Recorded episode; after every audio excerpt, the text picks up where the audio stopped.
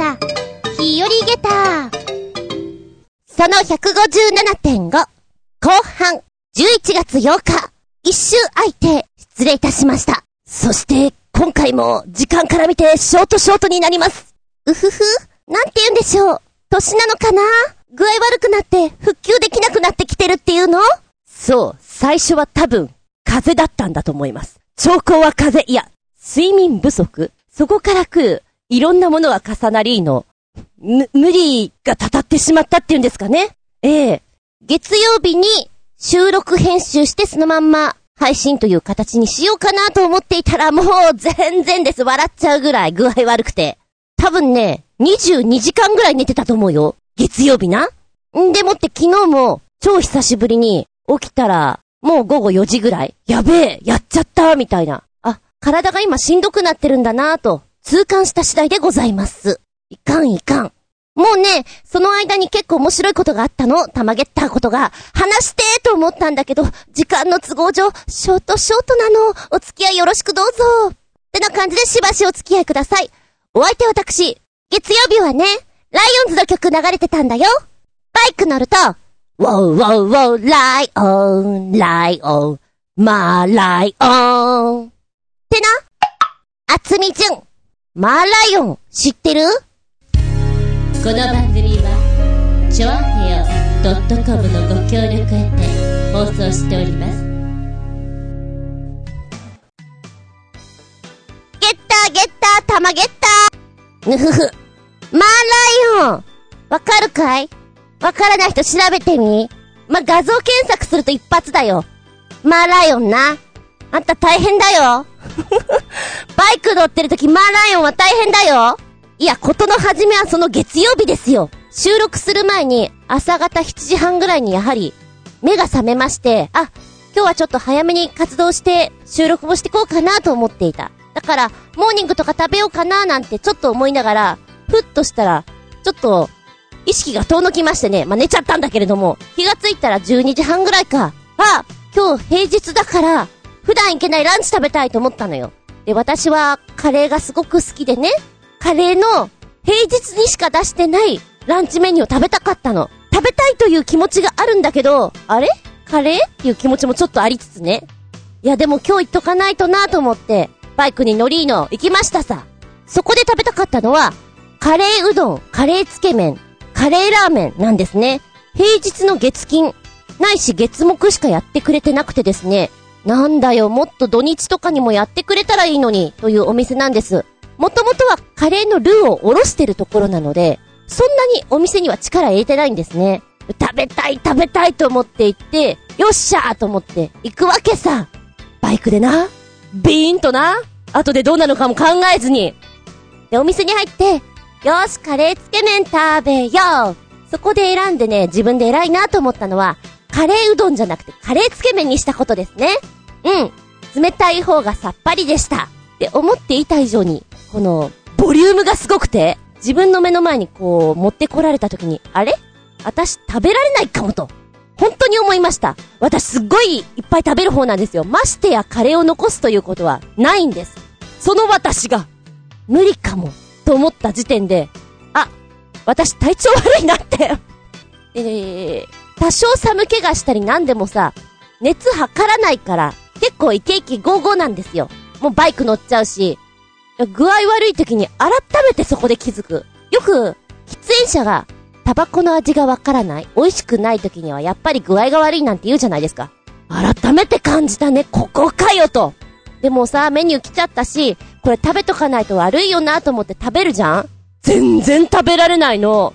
うどんを2、3口チュルチュルして、あ、ダメだな。これ、絶対的にダメだなと思ったの。どうしよう。これどう、どう、すみません。ちょっと私具合悪いんでこれ包んでもらうわけにはいきますまいかと、お願いしました。そうなんです。カレーつけ麺だからこそ、冷たいからこそ、お願いしたら持って帰れるんじゃないかと思ったわけですよ。しかもそこは、こう、お持ち帰りのカレーとかもやってるところだったので、運よくね。いや、カレーつけ麺無理かなダメでもルーだけでも持って帰れたらラッキーだなっていうか、ほとんど食べてない？本当に2、3口チュルッと食べただけなんで申し訳なくて、お願いしたら、あ、いいですよ、そんな具合悪い中申し訳なかったですねって言ってこう、包んでくれて、あ、じゃあこれだったら食べれますかね？ってデザートのフローズンヨーグルト出してくれたんですね。それがまたなんちゅうの？美味しいんだけど、酸っぱいの。酸っぱいのね、私苦手なんだけれども。で、とりあえず、帰って寝ようもうダメだ今日と思いながらバイク乗って、家に向かう途中、だんだんライオンズの曲が ライオンズの曲がマーライオンになりましてね。いやもう、乗ってちょいとしたらだよね。意外と、その兆候が自分の中で分かったものですから、右折 C のザー走って、大丈夫そうな公園があったんでそこで申し訳ございませんけど、マーライオン。体って正直なんだねって、本当に玉ゲッターです。車酔いでもないのに、飲んでもないのに、それなのに、マーライオン、ウォーウォーウォー。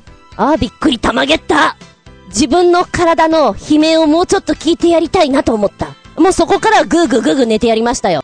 次にご飯食べる時が怖いんだよね。またもやマーライオンが来たらどうしようと思って。おとなしくお粥を食べてやりましたとさ。そんなびっくりたまげったマーライオンな話でした。ああ、シンガポール行きたいな屋台巡りしたいですね。こう、いろんなものを食べてみたい。でも、体に合わなくてまたマーライオンかもしれないけど、汚くてごめん。次行くよ。メッセージタイム。はい、お便りです。タイトル、ラジオ投稿、コージアットワークさん、お邪魔します。京橋での企画写真展ワークショップ、無事終了しました。いや、無事というか、期間中の土曜日の仕事中に、金属製のドアに挟まれて、右手を負傷してしまったんで、あんまり無事ではなかったかも。それでも、30日はギャラリー始まって以来の盛況で、床が抜けるんじゃないかと心配するほどだったそうです。同じ日の写真ワークショップでも、講師の私が右手が使えないにもかかわらず、受講生に来年も参加しますと言ってもらいました。というわけで、来年もこの時期に、町猫美術館街角写真ワークショップとも開催決定です。さらに来年には、あ2月にまた企画写真展を開催することが決まりました。次回は展示方法を改良するとともに、私自身も新しい試みをしてみようかなと考えています。という前に、手を直さないとシャッターが切れません。親指でシャッターを切る練習をしてみましたが、どうも構図が決まりません。うーん、うーん。あそうそう。怪我をしているのは、右手の人差し指から薬指の指先それぞれ指の腹を4、よ、4針ずつ塗ってます先週土曜日に3度目の診断を受けたところ、主治医曰く、怪我した指になってきた。自己当初は指のようなものだったからね、だそうです。今週の水曜日に抜歯してみる予定です。大丈夫。ほつれたらすぐ縫うから。ああ、そうなんですね。え、抗生物質も、鎮痛剤も、あんたならいらんだろ？とのことです。どうも医者には存在に扱われている気がするな。では、えー、ちょっと待って。復習。怪我をしてるのははい。右手の人差し指から、薬指の指先を、よ、4針ずつえー、4針ず、な、ごめん。どうやって怪我したらそうなるの？痛い。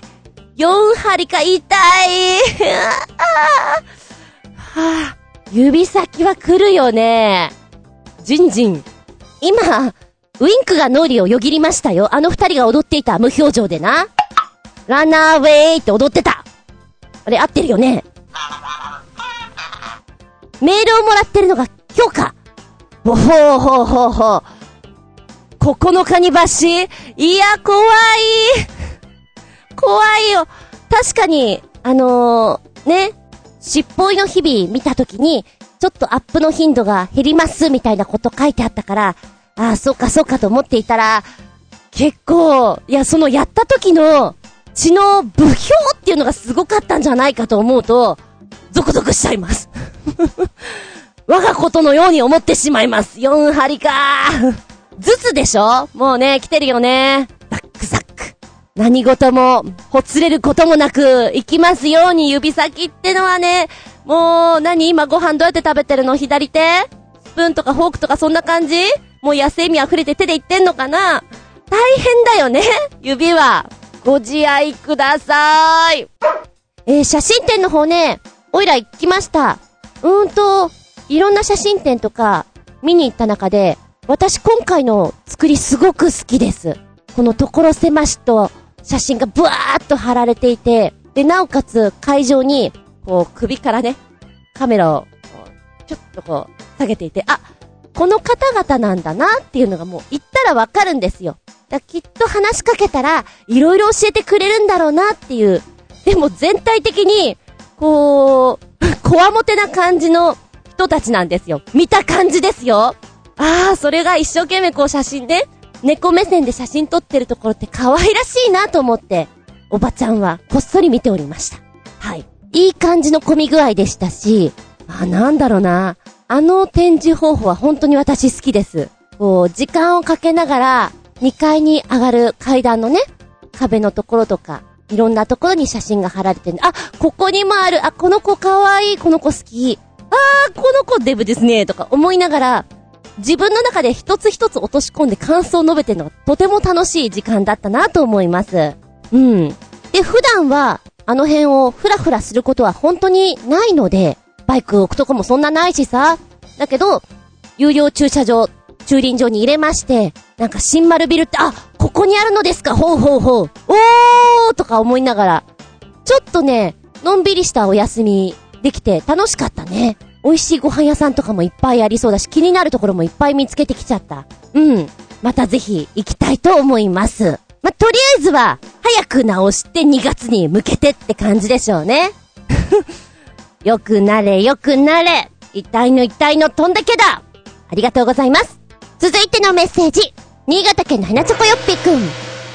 よくわかんないが、最近の女性はおしゃれアイテムとしてこんなの身につけたいのかい？僕ちゃんみたいなベテランのおじさんになると、パープリンにしか思えないんですがね。うわー、いっぱいある。かっこ笑い。欲しいのある？ポチッとしたよ。タイトル、リアルな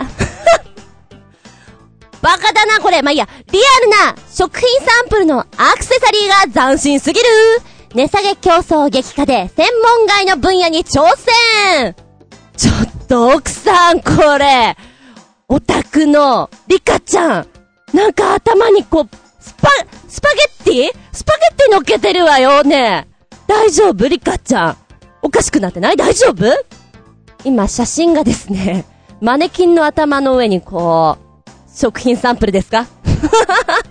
乗っかってますあーでもこれ、きっとね、女子高生 JK たちは、かわいいって言って、持ってるやついると思う。一人がつけるとウケるって言ってまだみんな欲しがるんだよね。食品サンプル自体、非常に面白いじゃないですか。数もあって、可愛いものもいっぱいあって。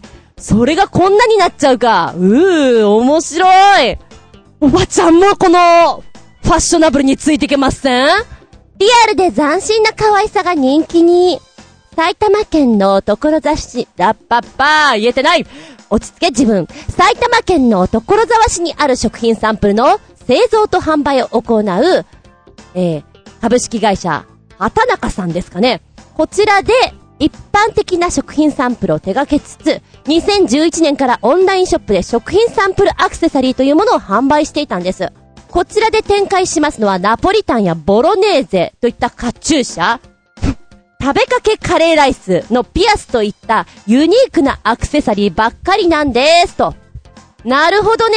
こう写真でさ、細かくなって下の方降りてくと、こういうカチューシャなのかというのがよくわかります。これきっとさ、キャリーパミュパミュとか言えてないよ。キャリーパミュパミュとかが、つけて、ナポリタンの歌とか歌ったら、もう一コロで売れると思うよ？うん。CM とかでね、行ったら本当に、あっという間だと思う。で、またこれが、日本の可愛いが、海外に行きまして、外国の方々がつけるのですよ。日本のお土産として買うのですよ。成田とかにこれ並んじゃうのですよ。面白いね。戦略としてはなかなかです。このアクセサリーなんですけど、見てるとね、インパクトすごいんだけど可愛いと思えてくるでしょうって書いてあって、確かに、確かにそうかもって思っちゃう。うんうん、そんなのもあったり、オンラインショップの中では、売り切れ続出ということなんですって。わー。あ、これベーコンかいほほー。ベーコンのカチューシャ面白い。これ、これ、ベーコンって意外と気づかれないかも。気づかれなさそうで気づかれた時の面白さもあるのかもね。いや、もろベーコンもあるけどね。あーでもこんなのちょっと見たことあるかも。正直おばちゃんは、こういう食品サンプルのピアスとかは買ったことないんだけど、えーっと、ナットとか、そういう工具っぽいやつは買ったことがあります。ただ、ちょっと一回つけて、あれ？ちょっと自分変な人かな？な、なんかの、わ、ワイルドだろう？っていう感じがして、一回だけつけてやめたかなこれちょっと、外につけていけないなって自粛いたしました。これもちょっとそんな感じがいたします。本当にね、パーティーとか、イベントとか、そんな時におつけなさいよっていう感じで、普段つけてたらお前どうしたになるから気をつけな。あ、かわいいはかわいいよね。お土産にはいいと思う。この、太巻きのブローチ？ガリがついている。やる細かいね、作業が。わー大学芋だ美味しそう ちょっとすごいね面白いこれあー、フルーツもね、こう、ブレスレット型にして、おソースがついてるな、なんていうの？フルーツポンチっぽいっていう感じかな。かわいいです。日本の新たなかわいいがここに、今、アピールしております。つけてくださいと。アイスクリームとかとっても可愛いね。そのまんまでいけると思う。うん、本当にティーンエイジャーの頃なら許してやるけどって感じだな。これなんだろう。あ、あんず飴か。ちょっとね、中には見ていて、これなんだろうって思うのが、想像力を働かせ。で、すごい長靴が出てきたよ。長靴もあるんだ。もうなんかさ、うわーすごい数だ今、ドゥーって降りてきて、まだまだあるの。でも、笑、笑えてくる。このね、伊達巻きの指輪とかすごいよ。伊達巻きって結構でかいじゃん。これつけることによって、人差し指、おそらく薬指ぐらいまでは隠れるからね。ちょっとした武器になりそうな感じがします。あ、プリンのカチューシャ。これはなんか秋葉とかにいそうです。萌え萌えキュンキュンなメイドカフェとかに一人や二人いるかもしれません。これをつけてる人が。いや、もしかしたら教え子ちゃんでつけてる子はいるかもしれないよ、こういうの。ドキドキしちゃう。年末の社内オーディション、ちょっと楽しみかもよ。ドキドキしちゃうそしてもう一個つけてくれたところに、ドーンと色々出ているわけなんだけれども、こっちはね、軽い感じがする。バナナのピアスとか、トマトのストラップとか、ちょっとほら、ついていたら、あ、これ何？っていう。でも、伊達巻きのヘアゴムこっちにあるんだね。お値段がね、おー、伊達巻きのリングが2800円。意外と高い。もう本物つけちゃえばねえタワーバーガーストラップ。うわ、これ高い !3300 円。ハワイ粉コーヒーのピアス。これちょっとハワイ粉だって分かりづらいんじゃないかなうわ、これインパクトあるだけど分かりづらいのが、梅干しとたくあんのピアス。たくあんはあのビローンと輪切りにした感じね。で、梅干しはシワシワっとしたちょっと大ぶりなやつです。つけててもちょっとわかんないんじゃないの？で、種類いっぱいあるって言ってたじゃん。今ザクッと見るとこれ11ページかい？もっとあるのかな？で、結構な数で245商品、ソールドアウトが出ております。エビのピアスとか売れてんだ。わー。なんだろう、笑っちゃうなーこんなにソールドアウトが出ているとは。そういえば私の知り合いで、本物のキャンディーをコーティングして、髪飾りにしてるのをつけてる人いました。面白いなと思った。アメリカかなんかのお土産だよなんて言ってつけてたんだけど、ポップな感じでね。うん。お菓子のパッケージって、すごくキュートに作られてたりするから、コーティングして腐らなければなかなかいいアイテムになるんだなというのは、その時感じましたね。そんなのをちょっと思い出しちゃいました。ぜひご覧ください。面白いです。もしどうしてもつけなきゃいけないんだったら、そこはそれ、もう、面白ネタを狙って、でっかいの行きたいです。すなわち、ナポリタンレベルですな。あれ言ったら結構すごいもん。あ、でもこれ、人気出そう。ありがとうございます。最新、おしゃれファッションを教えていただきましたでもさ、日本のティーンエイジャーみんなこんなのつけてたら大丈夫か日本ってちょっと思うよね。あははありがとう玉ゲッターゲッター。ゲッターゲタ5つリンゴン。次行くよ。ピンポン。これからお聞きいただきます。箇所は、私が元気な時、東京に戻る前に収録した箇所であります。悔しいから使います。たまげた。びっくりたまげたよ。ね、ネタの神様ありがとう。だけどこういうネタはあんまり嬉しくないかなって思った出来事があるのです。数時間前、窓を開けてお片付けをしていたわけです。で、ブブブブブブブブって音がするから、あ、まあ、ハエとかがいるんだなぁと思うじゃないですか。まあ、そんなに気にしなかった。で、えー、ゴミもね、いっぱい溜まってくるから、2階から1階に下ろして玄関前のとこに集めようと思って、ゴミ袋よいしょって持ってこう、トントントントン、階段降りてきました。で、よっこらしょ。じゃあ上に上がろうと思ったら、はっ。じゃーんじゃーんじゃーん。じゃーんじゃーんじゃーん蜂だ。じゃんじゃんじゃんじゃんじゃんじゃんじゃんじゃん。しかも、しかもだよ。その、ぷっくりとしたお尻鮮やかなオレンジと黒のしましまのラインくっきりとした目の黒い輝き？ボカ、君の顔、肉眼で見るのは初めてだけど、よく知ってるよ。うーん、記憶が間違ってなければ、君の名前は、スズメバチだろう？そうだろう？ちょっと前にテレビ、スズメバチの巣ができてしまったんで、明治に取ってもらう的なやつをやってたのよ。それ見てたからよく覚えてるの。これ絶対スズメバチだ。生で見るの初めてだ噂の、あの噂の攻撃性の強い。わーお、まさかまさかこの無防備な状態で目の前に現れると思わないじゃない？参ったね、こりゃ。まあそんなところですよ。で、こう、携帯もない、殺虫剤もない、何もない状態で今下に降りてきてしまっているので、焦るよねこの時にふっと思い出されたのが小学校の朝礼ですな。校長先生の長い話の中で、たびたび出てきたのが、えー、スズメバチ。皆さんはスズメバチを見たことありますか？スズメバチの巣見つけたとしても絶対に石を投げたりしてはいけませんよっていう話を年に1回2回してたんですよね。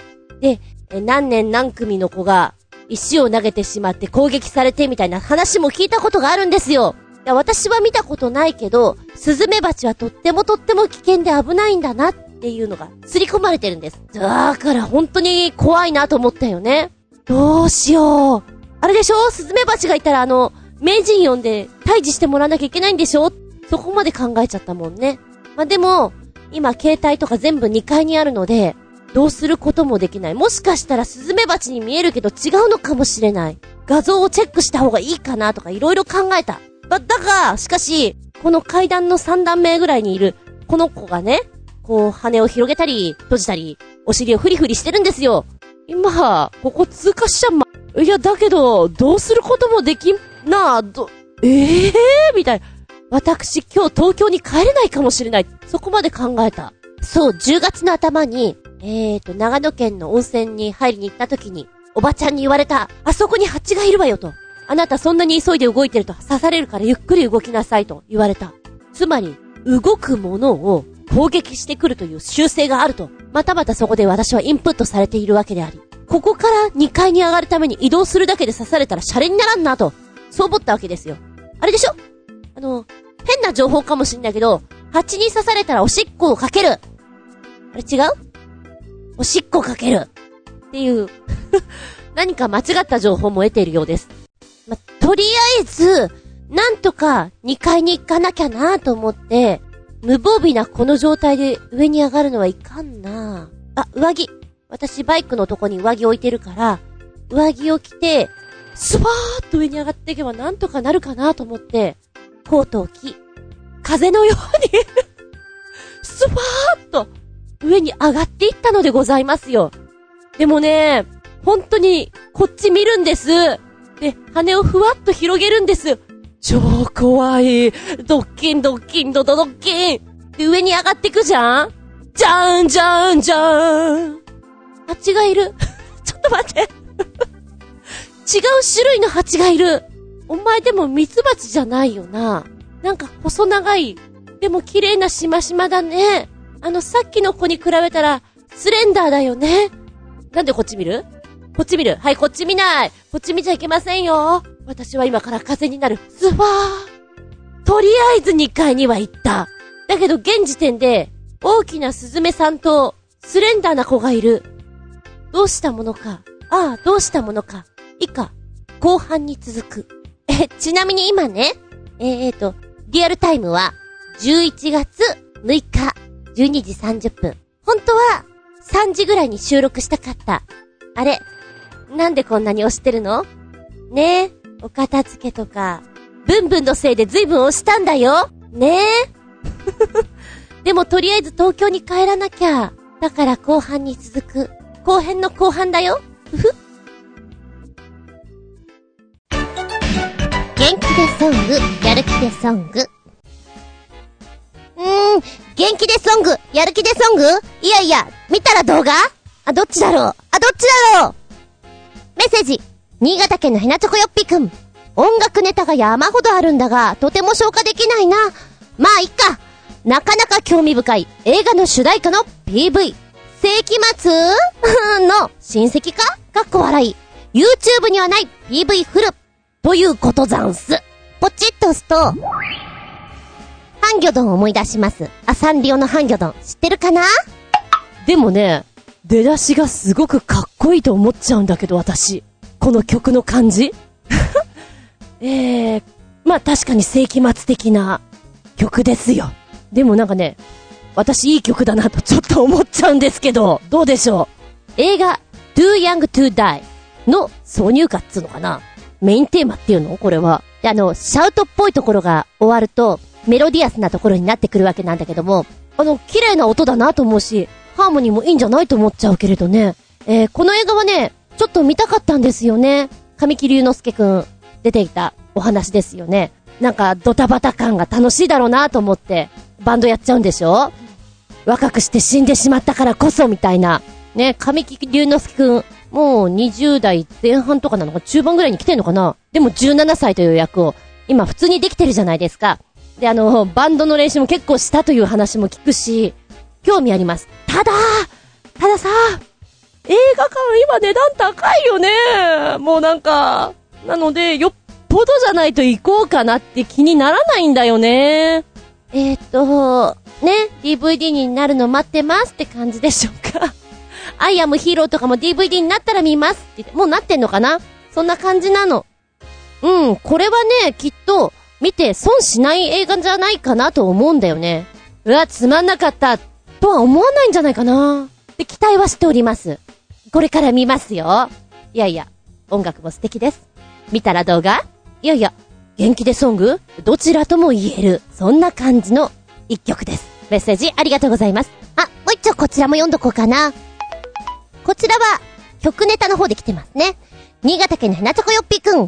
メッセージ。やったー号泣したぜサッカー J1 アルビレックス新潟は、リーグ戦最終戦を負けるも、年間順位15位を死守して、去年に引き続き、奇跡的に J リーグ残留を果たしました新潟の誇りといえば、サッカー J1 リーグのアルビレックス新潟と、NGT48 の存在なんで、どちらも応援しないといけないのです。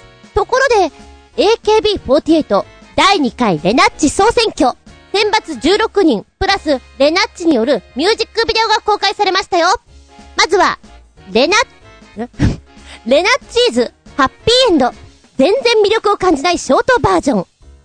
と、もう一つね、パッと見 NGT の山口真帆本がダントツに可愛く見えるのは私だけではないでしょう。最近急激に売れている、のどくろ姫こと NGT 中入りかは、ここでは全く目立ってないようだ、かっこ笑い。ってことで、フルバージョン。前に言ってたやつだなるほど。えっとね、先に私、曲の方聞いちゃったんですよ。両方とも見ちゃって、あ、そっかそっか、第2回でナッチ総選挙言ってたな。それかって今リンクした。ごめん、順番逆だね。そうね、1本目は、本当に曲としてちょっと見ていただきたい、聴いていただきたいというものになっていて、2本目が、何？テレビ番組というか、ラジオコーナー的なさ、こう解説しながら、あ、これかわいいよね。ってるんですよ。ちょっと面白い。5分半ぐらいあるのか。うん。いや、私結構悪くない出来だなと思ってます。ねえ。いい感じにできてるんじゃないですか？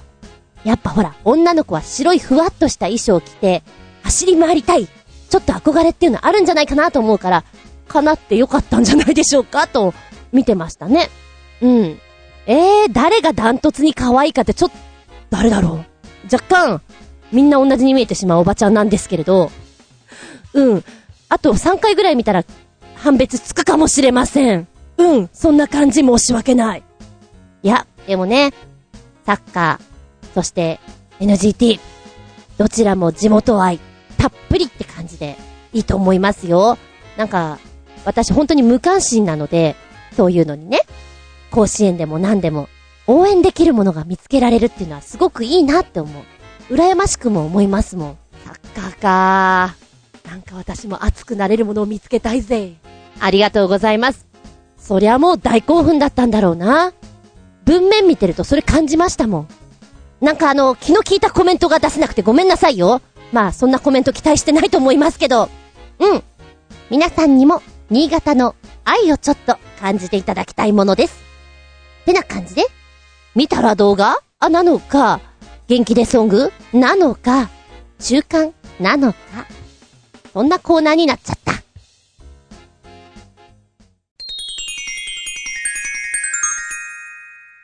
シスピン？アウトタイム。今回のテーマは、鶏頭のコッコちゃん。おいら、どうでもいいことは、本当に覚えません。うん、きっと、いつまでも残さない。素晴らしいこのデリート機能があるからこそストレスをためないのかなっていうのもあったりしますけど、おかげさまでお店の名前も人の名前もほとんど覚えません。ほら、あれあれみたいなね。おいらと話をする人は、かなりヒントでピント的な連想能力を問われます。お店に行っても、そうだ、これを買おうと思っていたのをすっかり忘れて違うものにね、集中してしまって、欲しいものが買えないで3回ぐらいその店に通うっていうこともよくあります。なんだっけ？そうそうそうそう、なんだっけ？家に帰ってからいつも時短だ踏むのね。違う、これじゃないこのおやつを買いに行ったんじゃないみたいな。フィルターを買いに行ったんだとかね。なんか覚えなきゃいけない時ってか、やらなきゃいけない時には、手に書くとね、本当に、その、書くという行為で忘れなかったりするんですよね。あれ面白いなと思う。最初のお便り、鶏頭のコッコちゃん。新潟県のなちょこよっぴくん。本当にボケたら、思い返しもしてないし、できなくなるってはい、ごもっともです。その通り。だけど、その気づけなかった時の自分に、歯がゆさを感じ、時短だを踏むことが多々あります。私は。そう、一番悔しいのは、些細なことでごめんなさいよ。夕飯を作ろうと思ってスーパーに来ました。もちろん、メインのおかずである、例えばお肉だとか、お魚だとか、そういうものは忘れないんだけれど、ちょっとしたもの油揚げとか、生姜とか、なくてもいいんだけど、ほら、やっぱり生姜焼きにはさ、玉ねぎ欲しいじゃん。なんで玉ねぎ買ってないかな味が染みたところで食べたいじゃんとかない？そういうのばっかりかな。私ほんと食いしん坊なんでそういう時は買いに行っちゃったりするんだけど、雨がザーザー降ってる時は諦めるかもしれないけど、結構買いに行くね。豚汁で、あはー大根ないってどういうこと？致命傷大根みたいなね。一本いらない。本当にちょっとでいいから大根が欲しいみたいな。昔のさ、長屋みたいな生活ですよ。そしたら隣近所からさ、ちょっとすみません、なんか大根ないかしら、ちょっと貸してって言って、物々交換とかできたりするあの時代がいいななんて思うこともあります。醤油とか借りたいな、みたいな。ねえ、ないですか？おばちゃんそういう風に思うの。学生の頃のね、忘れっぽさは本当にひどかったね。今私は先生という立場で、忘れ物はしちゃいけませんあなた忘れ物多いから気をつけなとかすごい言ってるけど、私も多かった。こう筆箱の中何にも入ってない時があるぐらい、お前何しに来た？みたいなね。ごめんなさい。消しゴム貸してありがとう。え、鉛筆貸して？ありがとう。赤いペン貸してありがとう。隣のクラスいてごめん。体操着貸して？ありがとう。なんていうのもあったかなひどいやつだな。あのー、消しゴムとかさ、やっぱずっと使ってたいじゃんだから優しい子は消しゴム切ってくれるんだよね。定規で。それとか使わせてくれてありがたかったなはい、ここでコジアトワークさん。メッセージいきます。お邪魔します。鳥頭。あ、はいはい。デビュー当時のハワード・ジョーンズですね。わかります。ちなみに、レニングラード・カウボーイズは、魚玉でしたね。え、なになに？ちょっと気になると思って、ハワード・ジョーンズで、画像ポチッとして出てきた。これかーわっしゃーとしていてね。ほほほー。んで、レニングラード・カーボーイズを見るじゃんさらにインパクト大で面白いですあんまり知らないからさ、ただやっぱり時代を感じさせて、インパクト大な髪型って面白いよね。素敵レニングラードカーボーイズ本番前のセットしてるところが見たい素敵うわぁ、気分盛り上げた。パチパチパチパチパチ、ブラボーありがとうそれは置いといて本編戻ります。あれ？何してるんだっけ？ってよくありますね。幸いにして、死んでいる被害者の脇で血のついたナイフを持って、あれ？何してるんだっけ？というシチュエーションはまだ経験していませんが、どうも、ながら仕事とか、頼まれ物とか並行して、いくつもの仕事をやろうとすると、鳥頭になりやすいように感じます。と言っても、頼まれたことを忘れるのではなく、結構重要な自分の仕事を忘れていることもありますので、物事の優先順位とは関係ないようですね。本来、忘れるというのは、脳を守る機能でもあるようです。鳥は、空を飛ぶために脳を含めて、すべてがコンパクトに軽くできているので、保護機能も強く働いていてすぐ忘れるのかもしれません。いや、本当に何か忘れているのかは聞いたことがないのでわかりませんが、ひょっとしたら、鳥頭が進むと、私も飛べるようになるのかな？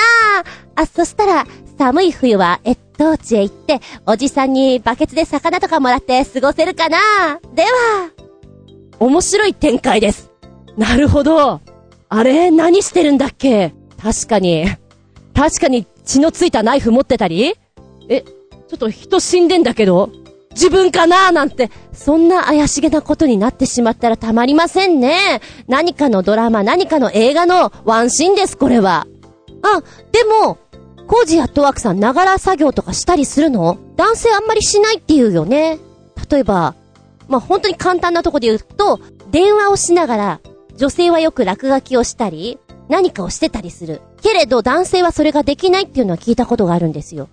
脳がそういう風にできてるっていうのはね。だから逆に、あ、するんだなっていうのが面白いなと思います。忙しいビジネスマンとかすごいよね。どうやって脳を切り替えてんのかなっていうぐらい、うん、忘れちゃわないかなって思う。やっぱり、忙しそうな人のデスクとか見ると、優先順位事項に付箋とか貼ってあるもんね。これ、これはやらなきゃいけないこ。れはまあまあ後でやっていいこと。だけどやらなきゃいけないこと的な表があったりして、それ見ると、へーって思って面白いね。そういう分類の仕方をしたことがなかったから私は。いやーでもちょっと、本来忘れるというのは脳を守る機能ですと書いてある。私これだけ忘れっぽいのは相当、相当守ろうとしてる何かがあるのかっていうのが今読んでてちょっと面白かったです。ねえ、鳥ちゃんは、なんか、コッココッコよく忘れていて楽しいなと思う。お前さっき食ったぞ。覚えてないのか？食ったぞ大丈夫か？ああいうの可愛いなって思う。もうほら、本能で一生懸命生きてる感じがしてね。うん。どうでもいいことは忘れていいのさ。ノートに書けばいいのさ。なんていうのも、よく先生が言ってたような気がします。忘れるためにできてるからね、みたいな。だからメモの取り方とかも上手にしないと、すべてのことを書いてるとどれが重要なのかよくわからないでしょうなんていうのも聞いたことあるね。これは、そうだね。学生の頃の勉強の仕方、授業の聞き方、すべてに至ってなんだけれども、何が大事なのかなっていうことを察知してそれをメモれる習慣ができるといいよねって。私授業はね、黒板の板書を書くのあんまり好きじゃないんですよ。字を書くのが好きじゃないから。で結構、ノートにいたずら書きをしてたのね。でも先生の面白い話とかを聞いて、それをメモると、そのことが印象に残って、その時の授業のことを結構思い出せるんですよね。歴史の時とかそうだったな。ああ、でも、メモ魔の人いるじゃないですか。あの人たちのメモ帳とかノート見ると面白いよね。そこまでメモるか？みたいな。それ必要ない。それ絶対必要ないから消していいよ？みたいなことも書いてるので、もうその書いてる行為で安心してるというか、一生懸命なところがちょっと面白いなと思うところがあります。うん。ね鳥になって飛べるようになったら楽しいかもしれないね。風に乗って不安と素敵じゃないですか。メッセージありがとうございます。その生活をしていて、物忘れが激しいっていうか、まあ、覚えなくてもいいことっていっぱいあるから、スーッと抜けちゃうじゃないですか。まあ、それは普通です。あと、お酒を飲むことによって、さらっと忘れちゃう。あれも面白いよね。私はそういうのがないんだけども、記憶がなくなってしまった時相当怖いんだろうなと思います。誰と飲んでたっけ？って。そこからないんだみたいなね。まあ、あれは鶏頭というよりは、アルコールの力が入ってのコッコちゃんなんでしょうがないのかな。あと、すごく賢い人ずるいところもあるので人間は、お酒の力を借りて、あん時のこと覚えてないんだよ。を口実にしてる人はかなりいます。信じちゃいけませんよ。ちゃんと覚えてることいっぱいありますからね。そこはそれ、問い詰めてみてもいいんじゃないですか？ちょっとやそっとじゃそんなに記憶飛ばないと思うんだよね、私。うんうん。さあ、ここで、おまけの毛でつけた、記憶喪失がテーマのお話でおすすめ作品ありますかというものです。新潟県のひなちょこよっぺくん。拡大解釈して、街中の人々の記憶が意図的に操作、リセットされ、毎日毎日同じ日々を延々と繰り返す話といえば、ダークシティ、かっこ1998年が思い浮かぶ。似たような雰囲気の話にアニメ、うる星やつら、ビューティフルドリーマーがあるが、後半は全く違う展開になる。どちらも、傑作の部類に入ると思う。ネットに映画もノーカットで載ってるよと、かっこ字幕版だけどさと、教えてくれてます。ええー、ダークシティ見たことない。ちょっと記憶操作とかって面白いよね。あらすじを見ると、先が気になるもん。暗闇の中、目覚める一人の男。自分が誰なのか思い出せないままその男は、早く逃げろ。という電話に追い立てられるように、漆黒の街をさまよい続ける。次々と出会う人物は謎めき。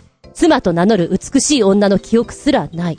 一体この街で何が起きてるのかーなんていう風に進んでいくわけなんだけれども、早く逃げろ。恐ろしいね。で、今、誰が出てたのかなーとパッと見たら、おーほー、この辺でやってたんだ。全く見てなかったなルーファス・シーウェル、キーファー・サザーランド、ジェニファー・コネリーなんていう方が出てますね。ウィリアム・ハートも出てますね。うーん、これ見ます。キーファー・サザーランド。へえ。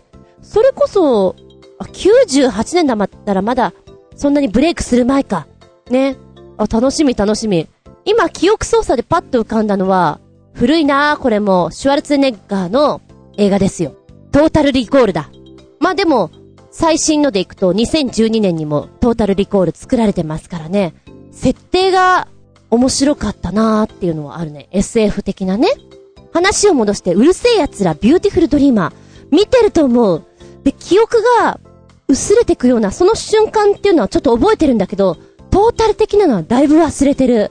また見たくなっちゃうね。うる星やつら懐かしいなー。弁天様が好き。かわいい。あと、ランちゃんが好き。あの、二面性がとっても素敵。いや、高橋ルミ子ワールドは、本当に面白いから、うるせえ奴ら見たことない人見てほしいよね。あのキャラクターの面白さは、ぜひぜひですよ。うん。むしろ、うるせえ奴らとかを台本起こしして子供たちにやらせたら結構盛り上がるかもしれないな。そういえば、仲良くさせてもらってる先生でね、ちょっと今思い出した。ランマ2分の1を台本起こしして子供たちにちょっとやらせてるよって。言葉遣いとかもちょっと悪いじゃないですか。だけど思いっきりの良さが、アニメならではの伝わり感。あとアニメだからこそ、やりたいって思える気持ちができるから、いいんだって言ってました。なるほどね。うるせえ奴ら可愛いから、ありかもな。ね。ありがとうございます。ダークシティ見たいっていうか見るから。ああ、そしてもう一個くっつけてくれてるね。えー、記憶喪失がテーマでおすすめ作品ありますか？パート 2! 新潟県のひなちょこよっぴくん。ペイチェック。消された記憶。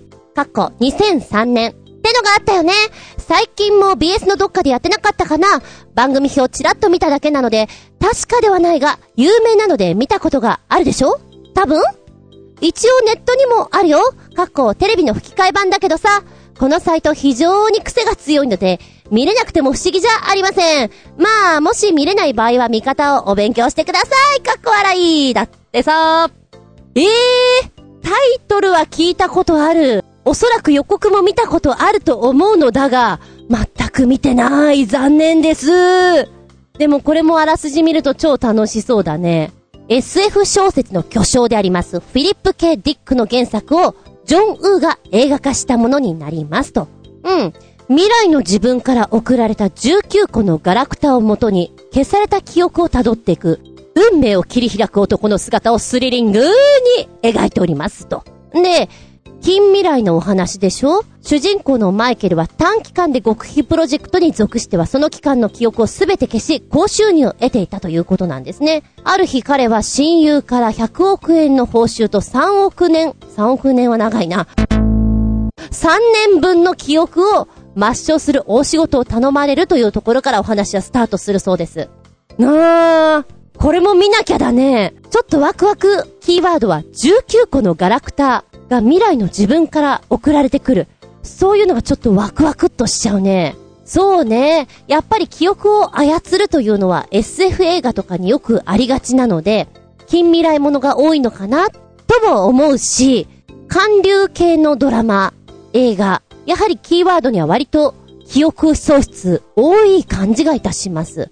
一昔前、いや二昔前？の日本の大英ドラマ。こちらも何かっちゅうとこう記憶喪失とか、そういったものがあったような気がして、2時間ドラマとかでもさ、私、記憶がなくって、みたいな、じゃじゃーんみたいなさ、そんなのが多かったんじゃないかなと思う。物事の山に記憶喪失を持ってくるみたいなね。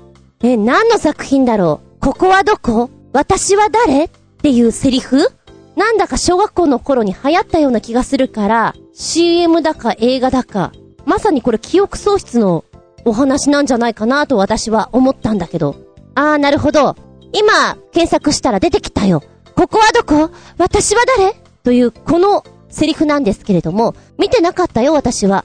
赤いシリーズというドラマなんですよね。人気があった。こちらの第8作に、赤い嵐という作品がありまして、こちらのヒロインが記憶喪失の少女だったんですね。二重人格による変貌ぶりというのが当時評判になりまして、その記憶喪失時に、ここはどこ？私は誰？という風に言っていたそうなんですね。あー、昔は二重人格とかもよくあったかも。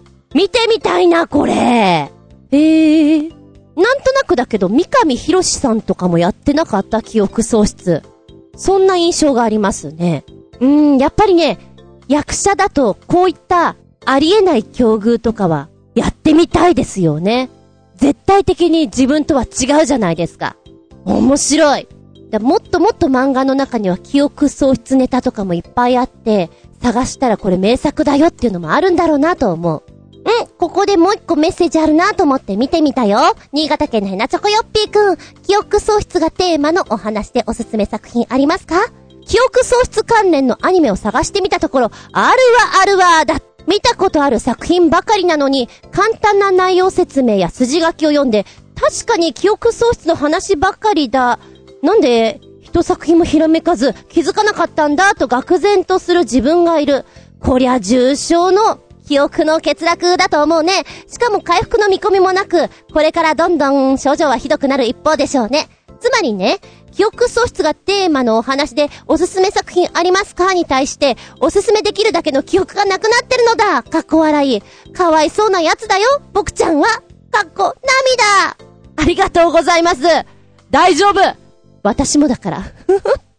人間ってそんなもんだと思うそれを、どうしようってなっちゃうと、辛いから、いやー、忘れちゃったもん大変っていう、あっけらかんに言った方がいいと思う。その方が楽しいしね。いや、周りは大変かもしんないけど。ねえアニメ多そうだもんね。うん、記憶を操る。いや、ちょっと調べてみる。また思い出したら教えてください。そして、オチがなかなか可愛かったですよ。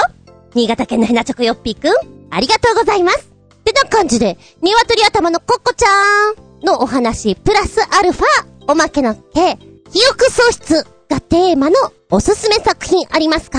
メッセージありがとうございました。コキコッコーケンタッキーうめえ。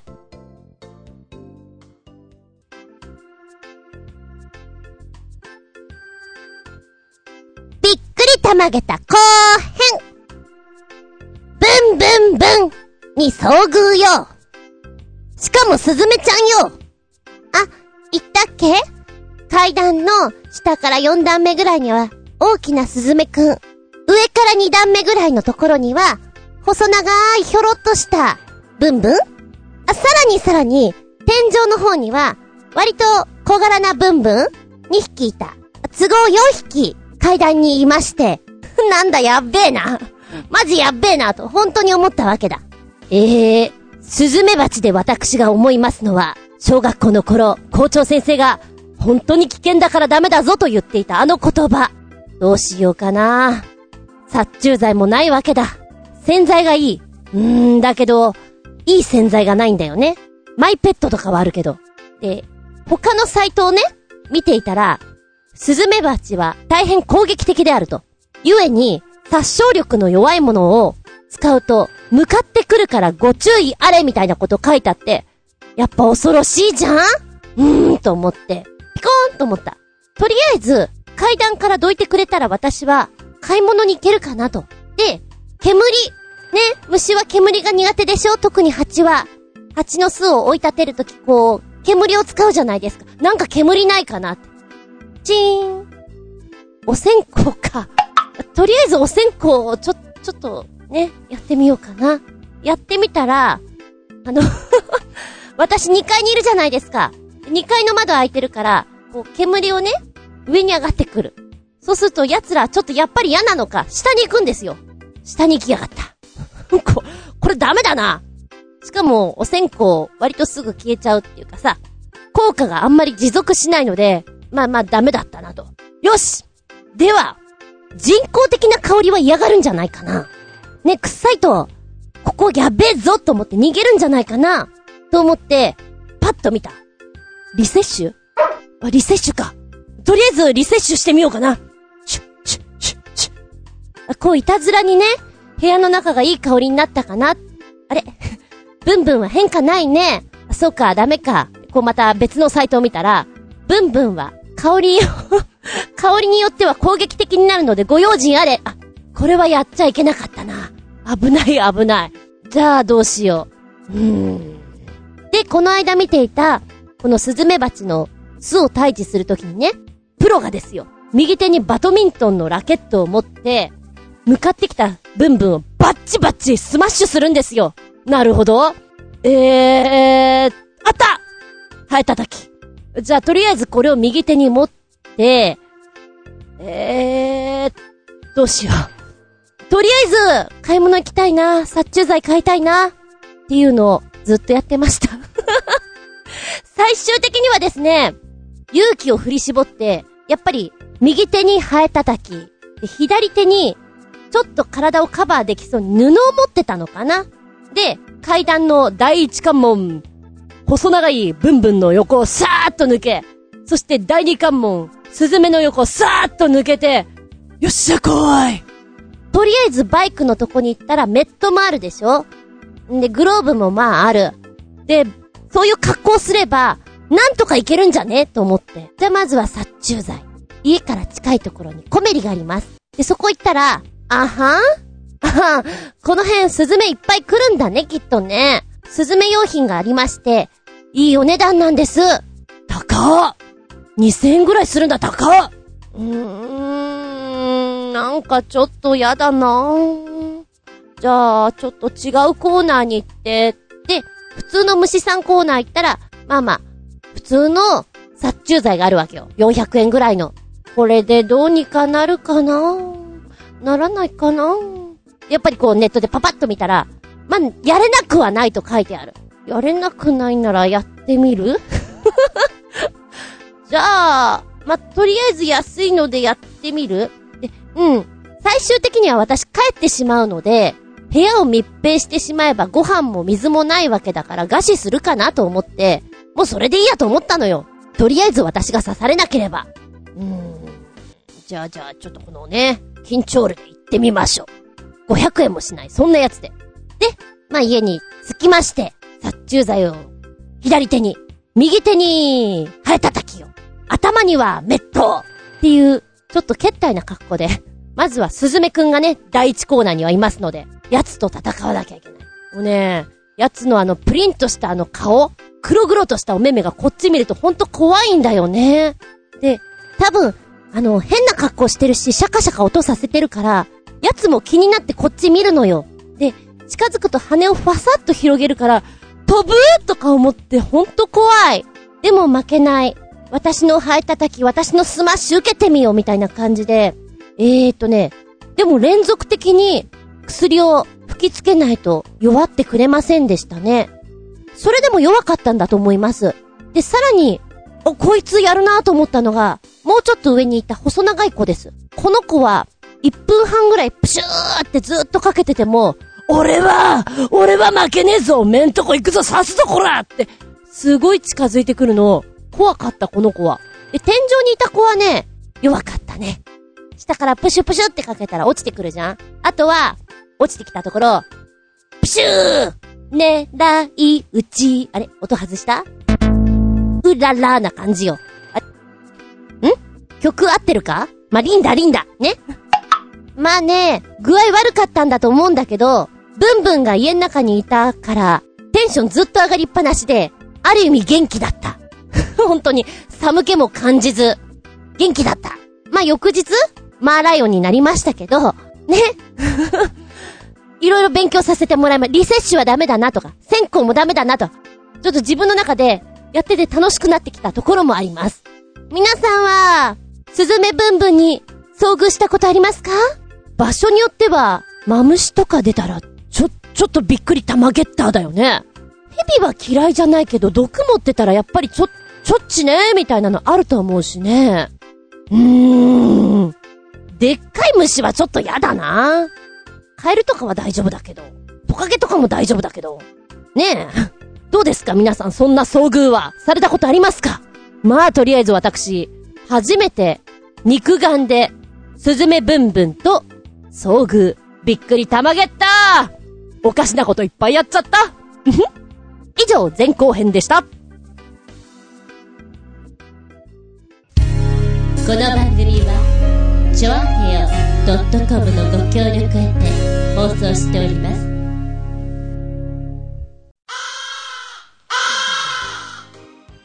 はい、終わりになってきました。ショートショートお付き合いありがとうございます。次回は、11月22日、ワンワン、ニャーニャーでいきたいと思いますよ。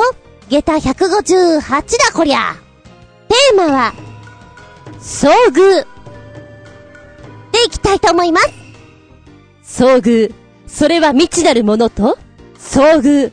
それは、山で、熊さんと、ある日みたいな、森の中みたいな、遭遇。ええええあの人、芸能人の、ほにゃららだよね？歯が命みたいな？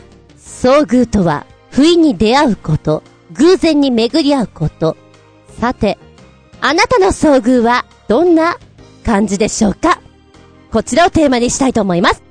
お便りは、チョアヘオホームページ、お便りホームから入っていただきますか？もしくは、パーソナリティブログ、こちらにコメントをお残しください。最近アップできなくてごめんね。もとい、私のブログ、ずんこの独り言の方にメールフォーム用意してございます。こちらに、お送りくださいませ。直前になりまして、余力がありましたら、テーマ募集かけます。募集かからないときは、はあ、余裕ないんだ大変。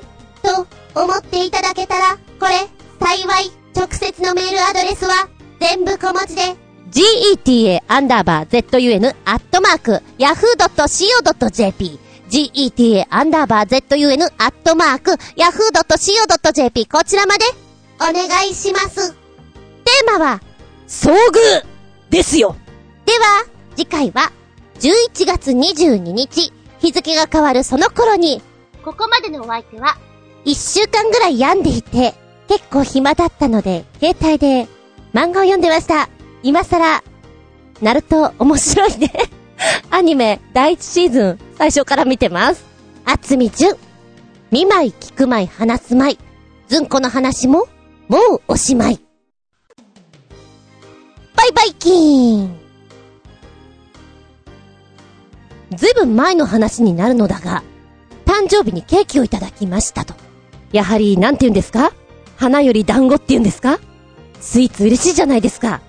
まあ私は、ホールケーキが好きなので、クリスマスとか誕生日とか、絶対的にホールケーキを買うんですね、昔から。本当に一人暮らしの時でも、姉とか食べないんだけど、もう絶対ホールケーキ決めてます。